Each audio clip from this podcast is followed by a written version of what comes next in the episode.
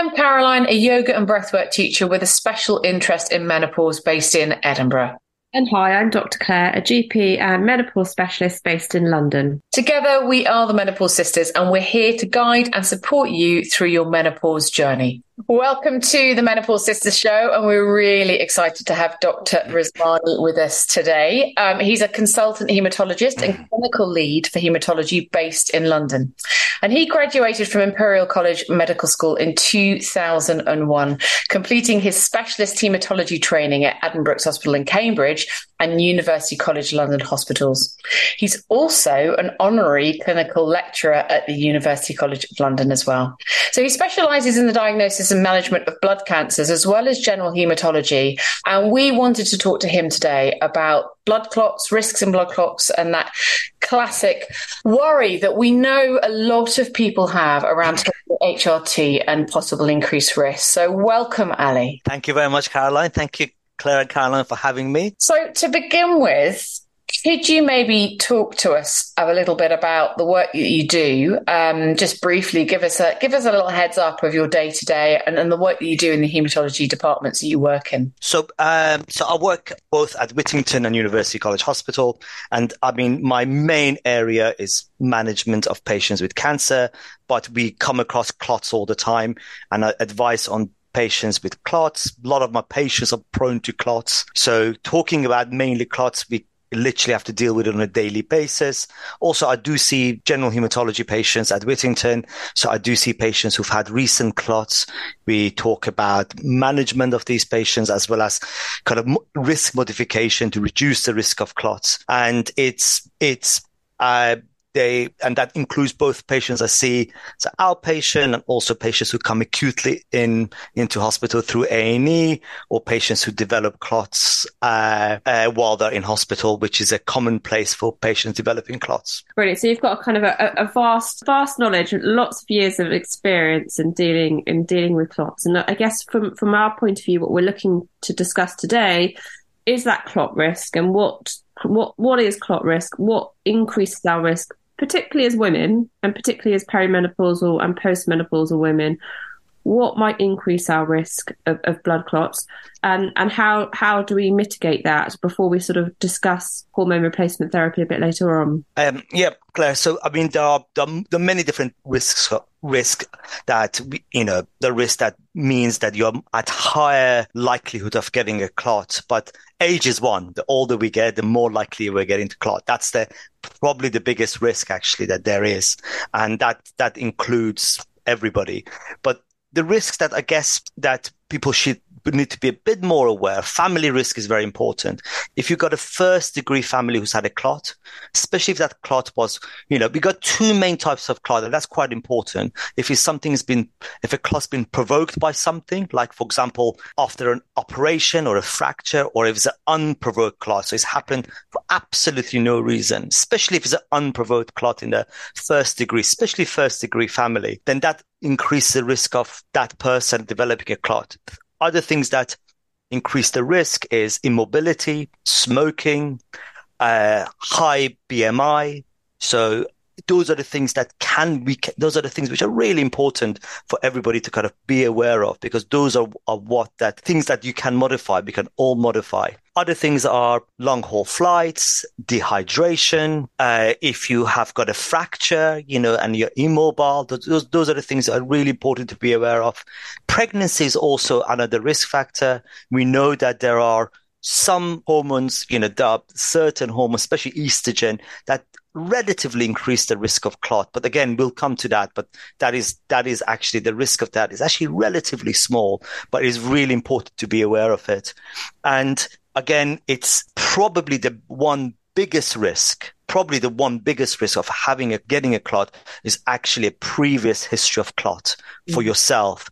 If you've had a previous risk of clot, your risk of clot probably goes up by depending on what the reason of the clot was, even if it was a provoked clot, the risk goes up probably by about four folds and even much higher if it's an unprovoked clot. So I think those are the things that whenever we think about clot, whenever we're going to prescribe something new for a patient for, you know, those are the things that we really need to kind of find out. And because it doesn't mean that you can't do what you want to do. It just means that you may need to adjust things to keep that person as safe as possible from developing a clot. So those are the things that we need to think about and try to modify when it comes to actually, you know, when we think about clots and what we should do about clots. Ali, can I just clarify something there as yeah, well? Sure. Of our listeners. So when you talk about first degree, you're talking about an immediate family member, are you? Absolutely, yeah. Sorry. So it means basically immediate mother, father, sister, brother. Those are the, literally the, and then after that, you go to first cousins. That's actually the risk of that is, is it, the evidence for that is much less clear, to be honest. You know, everybody will have someone who's had a clot. You know, mm-hmm. I, a lot of times I see a patient say, yeah, my second cousin has had a clot. That's kind of not that relevant. Uh, it's important to know. It's important to know and think about it. So if, you know, but I think it's important, especially your mum and dad and your, you know, your, your siblings or, and then after that to grandparents will be the kind of relevant things to, uh, to, to kind of to think about. So it's a risk factor. So immediate family members, as you just talked about. But I thought it was quite interesting. You're talking about, um, you know, if you break a bone, you have a fracture in some way, or but also you were talking about high BMI. So thinking about sort of weight gain, I guess, as well. Absolutely. So weight gain, immobility, and actually, what is what is actually quite interesting to so if someone had does twenty thousand steps, so it's very active every day suddenly for whatever reason they start doing 5,000 steps a day or even less, say three, 4,000. They're still mobile, but do less steps. They're at higher risk of that. That risk, in, the risk of clots relative, relatively increases if someone who usually does 4,000 steps so they're rel- now they're the same. This person who's used to do 20,000, because that person's uh, mobility has reduced for them, that puts them at increased risk. But as someone who's done four or 5,000, it doesn't necessarily increase that risk because there's still, that is their mobility. Overall increases the risk because they're less mobile. But what you worry about, if you, for some reason, your activity, your you know, your mobility. So it's not even unusual, especially in older patients when they get a flu and they're in bed for a week mm-hmm. and they're not mobile. They come, they kind of get a a deep thrombus, a clot in the legs, or worse, if they get a clot in the lungs. So those are those are really really th- important things to um, to bear in mind. And the other thing I didn't didn't didn't say risk factor. You know, we kind of discussed most of the things. It's kind of and obviously pregnancy, which goes with you know, which we kind of is obvious reason for two reasons because of there is some hormonal stuff, but also because of the, especially in the third trimester where there is a pressure on your venous system where clots are formed. If there's more pressure there and also anybody who's got active cancer, that is quite significant increased risk of clots. So those are the things that we need to be aware of when we when we speak to people about clots and the risks of clots, and especially if we want to introduce something new like HRT, which I'm sure we're going to talk about in a bit. Yeah. So so thinking about that, I guess you know taking a I mean, from a from a menopause specialist point of view, but also with my GP hat on, thinking about taking a really good history, obviously, and finding out about that family history. And one of the things I wanted to focus on there is, as you mentioned, we know that that high BMI, we know that weight gain can predispose us to a number of conditions. You know, it can predispose us to, to, to a whole host of illnesses, can't it? Specifically, we're talking about clot here. But perimenopausally and postmenopausally, I guess what, what we're also thinking about is that holistic approach to weight loss because we know that women gain weight. Some women gain weight in this, mm. in this transition. So obviously they're already they're aging, they're already putting themselves at an increased risk anyway, as well, aren't they? And you mentioned estrogens there, and obviously that's that's what we're talking about as well. We're talking about estrogens, and you mentioned pregnancy and the risk goes up with, with estrogens. But what about HRT? What about hormone replacement therapy? Because I know from our perspective, there is a big worry, not not only amongst doctors, but but also amongst patients about is HRT safe? So if if we take HRT as someone that doesn't have a risk of a clot, how how does it increase our risk of our clot? And there's different types, isn't there? So thinking thinking about that a bit, I wondered if you could sort of talk to us a bit about that and how that might affect us. So I think in one word, HRT I think is safe and it should be used. It's probably underused. I mean, I don't know. You guys are the expert in HRT, but from what I get, you know, I know I know my mum was scared of getting starting being started on HRT uh, because she she she had she's her friends told her that she's going to get a get a clot and lots of other things. But in, if I if I had to r- really summarize it, and I'm being you know you know I think I think HRT is safe absolutely, and I and I go through that. I'm, I'm going to speak through that. I think first of all the risk factors we talked about are really really important. I think we need to talk about everybody risk factors. So there is there is a I think one of the best studies done was done by Nottingham University. And basically, I'm sure you must have seen it. And it's a, it's a really, really lovely study. It was tens of thousands of kind of patients who were or were not on HRT were looked at. And what it showed that if you were not on HRT, the chance of you getting a clot was about 16 in 10,000 over a, few months period. If you were on HR, these are tablets. We're talking about tablet HRT. You're not talking about, I'll come to gel and cream and all that stuff in a sec. And the ones who were on HRT, the risk went from 16 to 10,000 to 25 to 10,000. Okay. So the risk was, so first of all, if you're on HRT, if you, if someone on HRT gets a clot, you need to put it this way, I think. Two there was a there's a two in three chance they would have got a clot anyway. So you know, but as soon as they say they say, "Oh, I was an HRT, that's why I got a clot," so there's a two in three chance they would have got that clot anyway. And also, I think if you look at if you look at that data quite carefully, it was very specific types of HRT. It was the the biggest risk was the the combined um, HRT mm. which is which is a little bit you know you know it's weird because you wouldn't have thought it would be the kind of the estrogen only, but it was the combined one, and it was the it was the synthetic one seemed to be better than the thing. So actually, if you exclude that one group who got the combined equine form kind mm. of HRT, actually the risk was almost the same. Mm. It was almost these are tablets. These are the the the one that people worry the most about, and the ones when cream and patch and all that stuff, that actually there was absolutely no increased risk. And the other studies done, there's one done in, uh, was done in the States in, um, I think it was in Seattle, which showed exactly the same thing. When it comes to patch, gel, it's really clear evidence that there is no increased risk. Mm-hmm. And I'm, I'm even going to go further. What I'm going to say is that if you, if you need to be on HRT. Forget about the quality of life that you, you know, that, you know, it might be impaired if you're not on HRT. I think I was speaking to one of my colleagues, gynae colleagues, who's got an HRT interest and was saying, actually, you know something?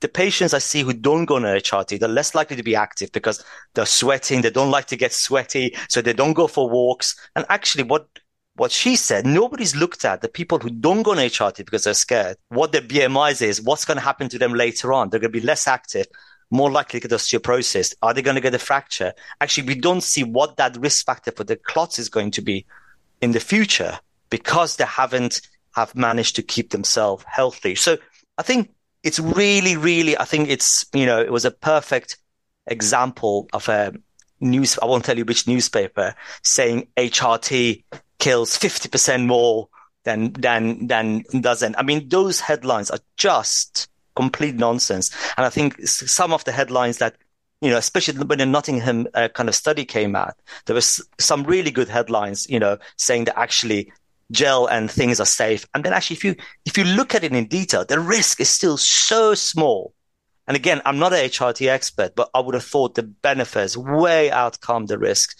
Anything we take has got risk attached to it, but I think the risk of HRT is really, really small. And I think the benefit, I would think, that way outweigh, uh, outweigh the risk. And as far as clots is concerned, I think I'm gonna I'm gonna be quiet in a second. Let you guys ask questions. There's two more things I'm gonna say. The second thing is that if someone has got a first degree family who's got clots, or two of them, or they've even had a clot, what I'm gonna say here is not quite evidence based. There's not enough evidence for this, but I know I, because I was doing this. I asked a couple of my colleagues what they do, and colleague at UCH and a colleague here. The colleague here doesn't mind. It's Zara Sayer. She's a thrombosis expert. So she, she asked her permission to say it.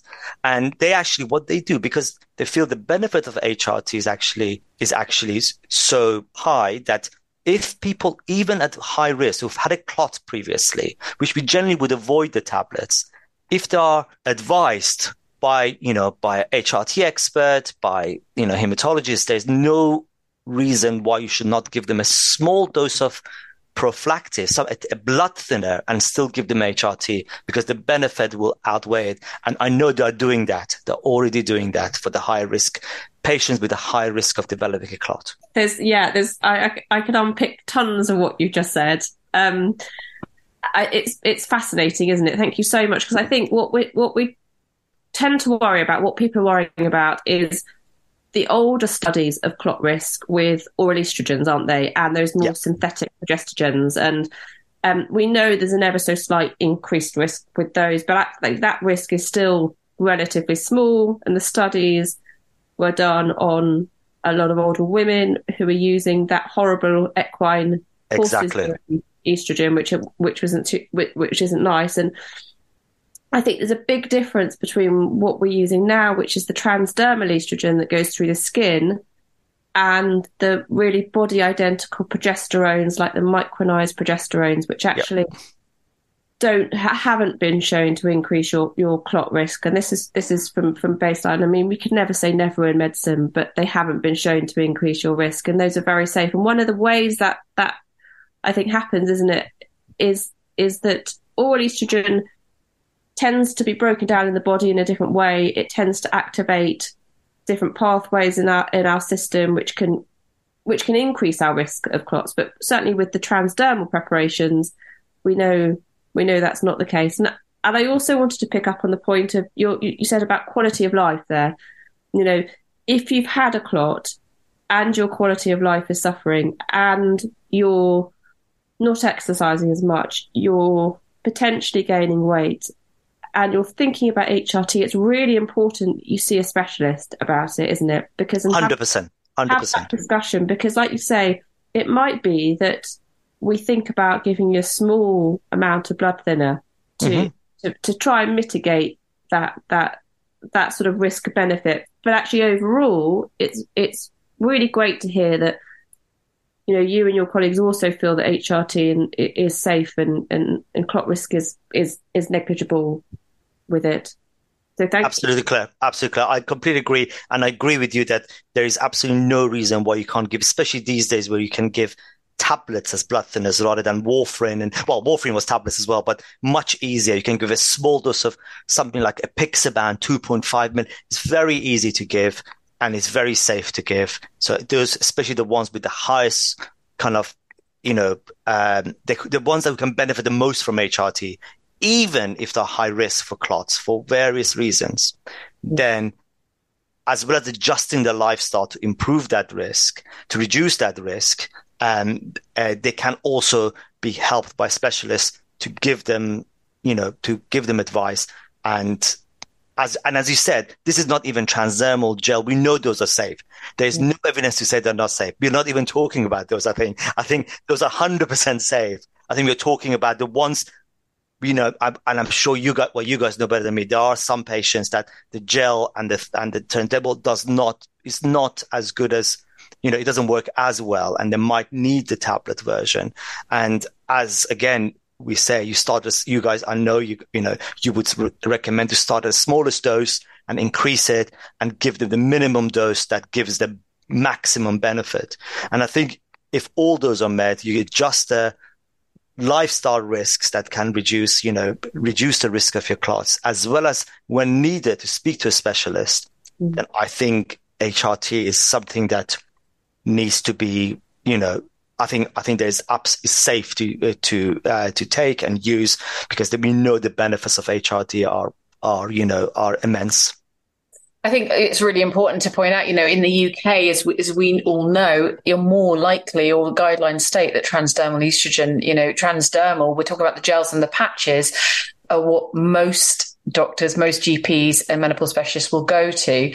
Um, uh, but it's interesting. What I found really interesting with this, there was the the numbers you were reporting there, Ali. So I think you said it was 16 in 10,000, and it went up to 25 in 10,000. So even that increase within, you know, a, a, pop, a population or group, a number of 10,000 is a very small increase. And we often talk about ben- benefits versus risk. But going back to the point about lifestyle, if you're feeling low mood, lethargy, fatigue, you're exhausted, you know, you've just actually, you're just busy, you're stressed with whatever's going on, whether you're looking after elder family members, kids, you've got a job, all that. And then adding on to that, you know, lack, lack of, lack of motivation to exercise in any way, then actually if HRT is going to help you, it's going to help you sleep better. If you sleep better, you're likely to want to move a bit more. You know, it's going to take you out that fatigue and that lethargy, then that's fantastic. And I think it's it's really important that we often talk about movement rather than exercise as well. And there's a brilliant book called Move by Caroline Williams, which I've been championing a lot over this last year. Um, and she talks about just the importance of movement. And I know, Ali, you mentioned, you know, you talk about steps there. Fantastic. I mean, that's all, that's generally all we need to think about. If we're moving well and we're just full stop moving, we're walking, we're walking up the stairs, we're not taking the lift, or we're just getting off the bus that, that stop before. So we have to walk a little bit further, maybe not taking that, taking the car, um, that one time out of five, then we are moving more. And that's really, really key.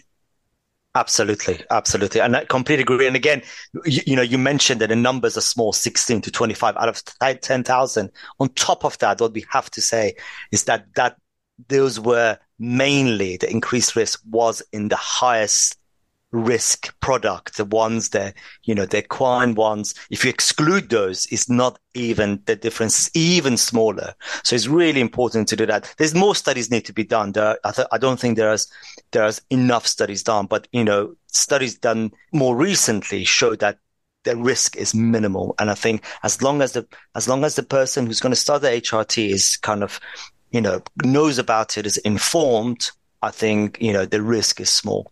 And it's like you say, it's patient led. It's having that discussion with your GP or the specialist, if you've gone to see a specialist, your menopause clinic, whoever that might be, and having that decision. And maybe for, you know, for a patient, it's not making an immediate decision. You know, we know that sometimes it can take them more, more than one or two appointments just to come around and do some reading and have a really good understanding of risk versus benefit. Yeah, I think one of the things that I, I uh, you know, some of our colleagues find quite difficult, Ali, is is the alerts that come up within our system uh, when you're prescribing HRT and the alerts in the prescription information, sorry, the, the drug information within your boxes of whatever HRT you're on. And you know that those can be quite scary for both doctors and patients. And it's also trying to drive a change there as well, because in that it says it will increase your risk of XYZ clots, obviously what we're talking about tonight, and it will increase your risk of clot. And I guess that's that's something also we've got to change because I think we're not prescribing HRT to women that need it because of that risk. You know, that risk is even stated on things like vaginal estrogens as well, which mm, it is. does not increase your risk of clot. I mean, it, it's a very safe type of medication, yet thousands of women are going to be denied it because of that. And you know, we know that vaginal atrophy can cause urosepsis and can, you know, absolutely lead to lots of different things. So it's also changing that mindset and challenging those, that sort of rhetoric behind, you know, HRT being unsafe and moving away from that. I think we're getting there, but I still think that there's a lot, the, the lot that we need to be done. So I think hearing your expertise is really helpful because for a lot of women, they will think, you know, that they they worry about the two biggest things. I think, well, certainly the women I've seen it, which is clot and breast cancer. Mm. And I think often they don't maybe trust their GP. There's that element of, well, does the GP really know about this? You know, and that's that, you know, it doesn't go for all GPs, of course, but actually talking to a consultant hematologist who's saying, it's okay. I, I from the clot point of view, um, you know, I would feel very, very comfortable and confident and happy to say that because I think, I think as, as you both have said, I think it's safe. I think it's in very rare cases. And I said, but you, you know, you talk about the alerts that come up and that's so, so true. I mean, my wife has had migraine once in her life and the GP refuses to prescribe her any uh, uh, contraceptive pill, which she wanted for acne, and and and literally she refuses, and the GP refuses, and that's because the alert comes up. Mm-hmm. Migraine is one of those things, and she's had it. She had migraine once when she was doing her exams when she was 26, and because she because that's in the GP notes, but that is we all know that is you know, is unlikely, unlikely to have any relevance. But, you know, but she still can't. 14 years down the line, she still can't get her uh, the pill that she wants. it, it is crazy. There's a lot of alerts out there that we need to sort of uh, stop. But, but yeah, that's a whole separate that's a whole separate pharmaceutical, whole... legal, social, you know, whatever they, you know, they yeah. they need to alert those. having it's, it's having really probably your doctor just say, look, this is what it's going to say in the box. I'm comfortable that this is flashed up. Don't have to talk to the patient about that, but you know, this is what it's going to say in the box, and it, i feel confident in saying to you, you can ignore that leaflet. And we know, I know that you know, I don't think I've read a, a leaflet out of a medical medicine box like paracetamol, ibuprofen ever possibly. Uh, but of course, when you're taking a new medication, you are likely to check it and read it, and it's just for everyone to have that information, understanding that actually this is okay. Absolutely, mm-hmm. absolutely. Um, can I just say one more thing? You can ask more. Okay, so just, just, I'm just gonna say that don't also, regardless if you're an HRT or not, doesn't matter if you are. I think just one thing we've noticed a little bit: people don't know the signs and symptoms of blood clots. It is important to be aware of it. There's a NHS website, you can look at it, but it's, you know, things like leg swelling, you know, and sometimes the bigger clots that can dislodge and go into your lungs that actually can, you can come with abdominal sweating, swelling because clots usually can develop anywhere, anywhere in your abdomen, in your tummy, mm. all the way down to your legs. In the legs, you can feel the swelling. The swelling is more obvious. The pain is more obvious.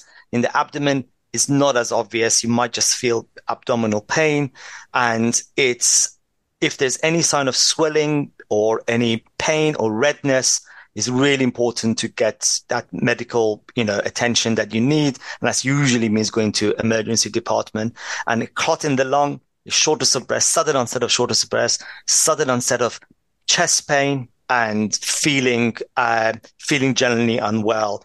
It is important to remember those, uh, those things as well, because anybody can, can get a blood clot. And if there is any of those symptoms, you should go to your emergency department and have it checked out. Brilliant. Thank you for clarifying that, Ali. It's really important just to have those signs. And as you say, we signpost people for the NHS and you can just easily go there. Don't start Googling things. No.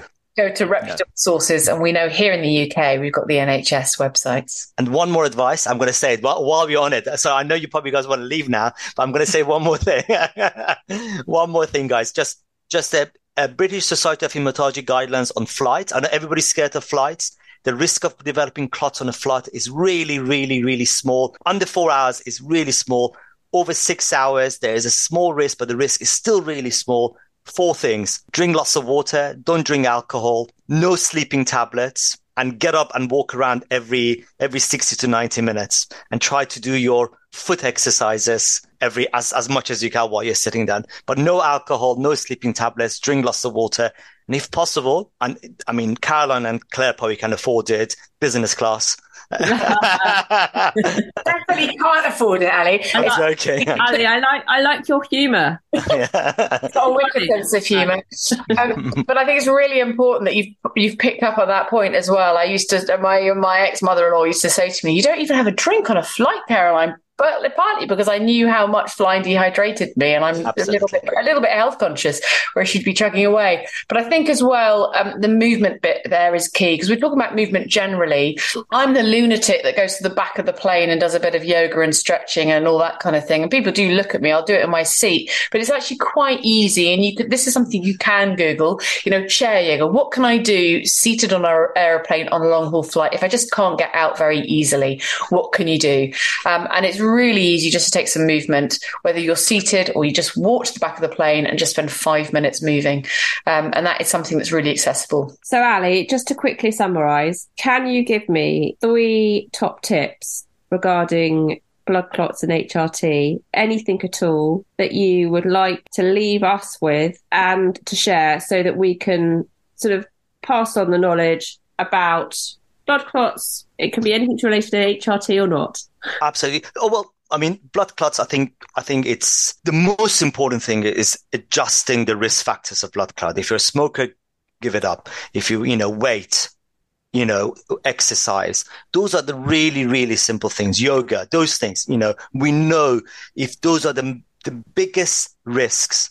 You know, lack of movement and you know uh, smoking and those things are the biggest risks reduce those. Second, is actually HRT is safe. So if you think you're going to benefit from HRT, ask your GP, ask a, med, uh, a professional because in 99%, it is absolutely safe. And the 1% that might not be safe, there are ways around it. That is really important to know that as well, because there are ways around it. We are very lucky that we live in a, in a time that there are so many uh, different things available for, uh, to uh, kind of prevent you from getting, uh, uh, pre- prevent you from getting clot.